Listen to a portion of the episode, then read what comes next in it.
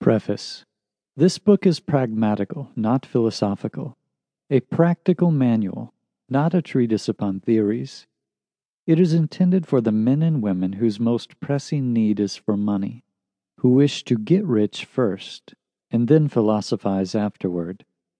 It is for those who have, so far, found neither the time, the means, nor the opportunity to go deeply into the study of metaphysics, but who want results, and who are willing to take the conclusions of science as a basis for action, without going into all the processes by which those conclusions were reached.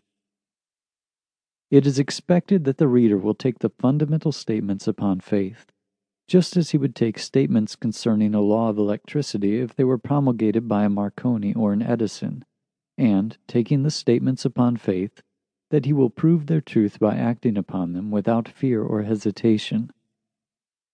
Every man or woman who does this will certainly get rich, for the science herein applied is an exact science, and failure is impossible.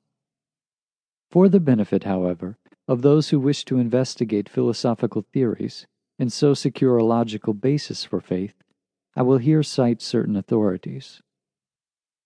The monistic theory of the universe is that one is all, and all is one. That one substance manifests itself as the seeming many elements of the material world. It is of Hindu origin and has been winning its way into the thought of the Western world for 200 years.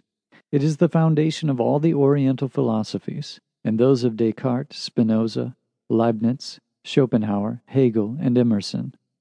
The reader who would dig to the philosophical foundations of this is advised to read Hegel and Emerson for himself.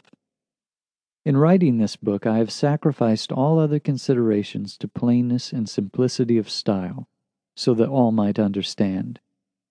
The plan of action laid down herein was deduced from the conclusions of philosophy. It has been thoroughly tested, and bears the supreme test of practical experiment. It works.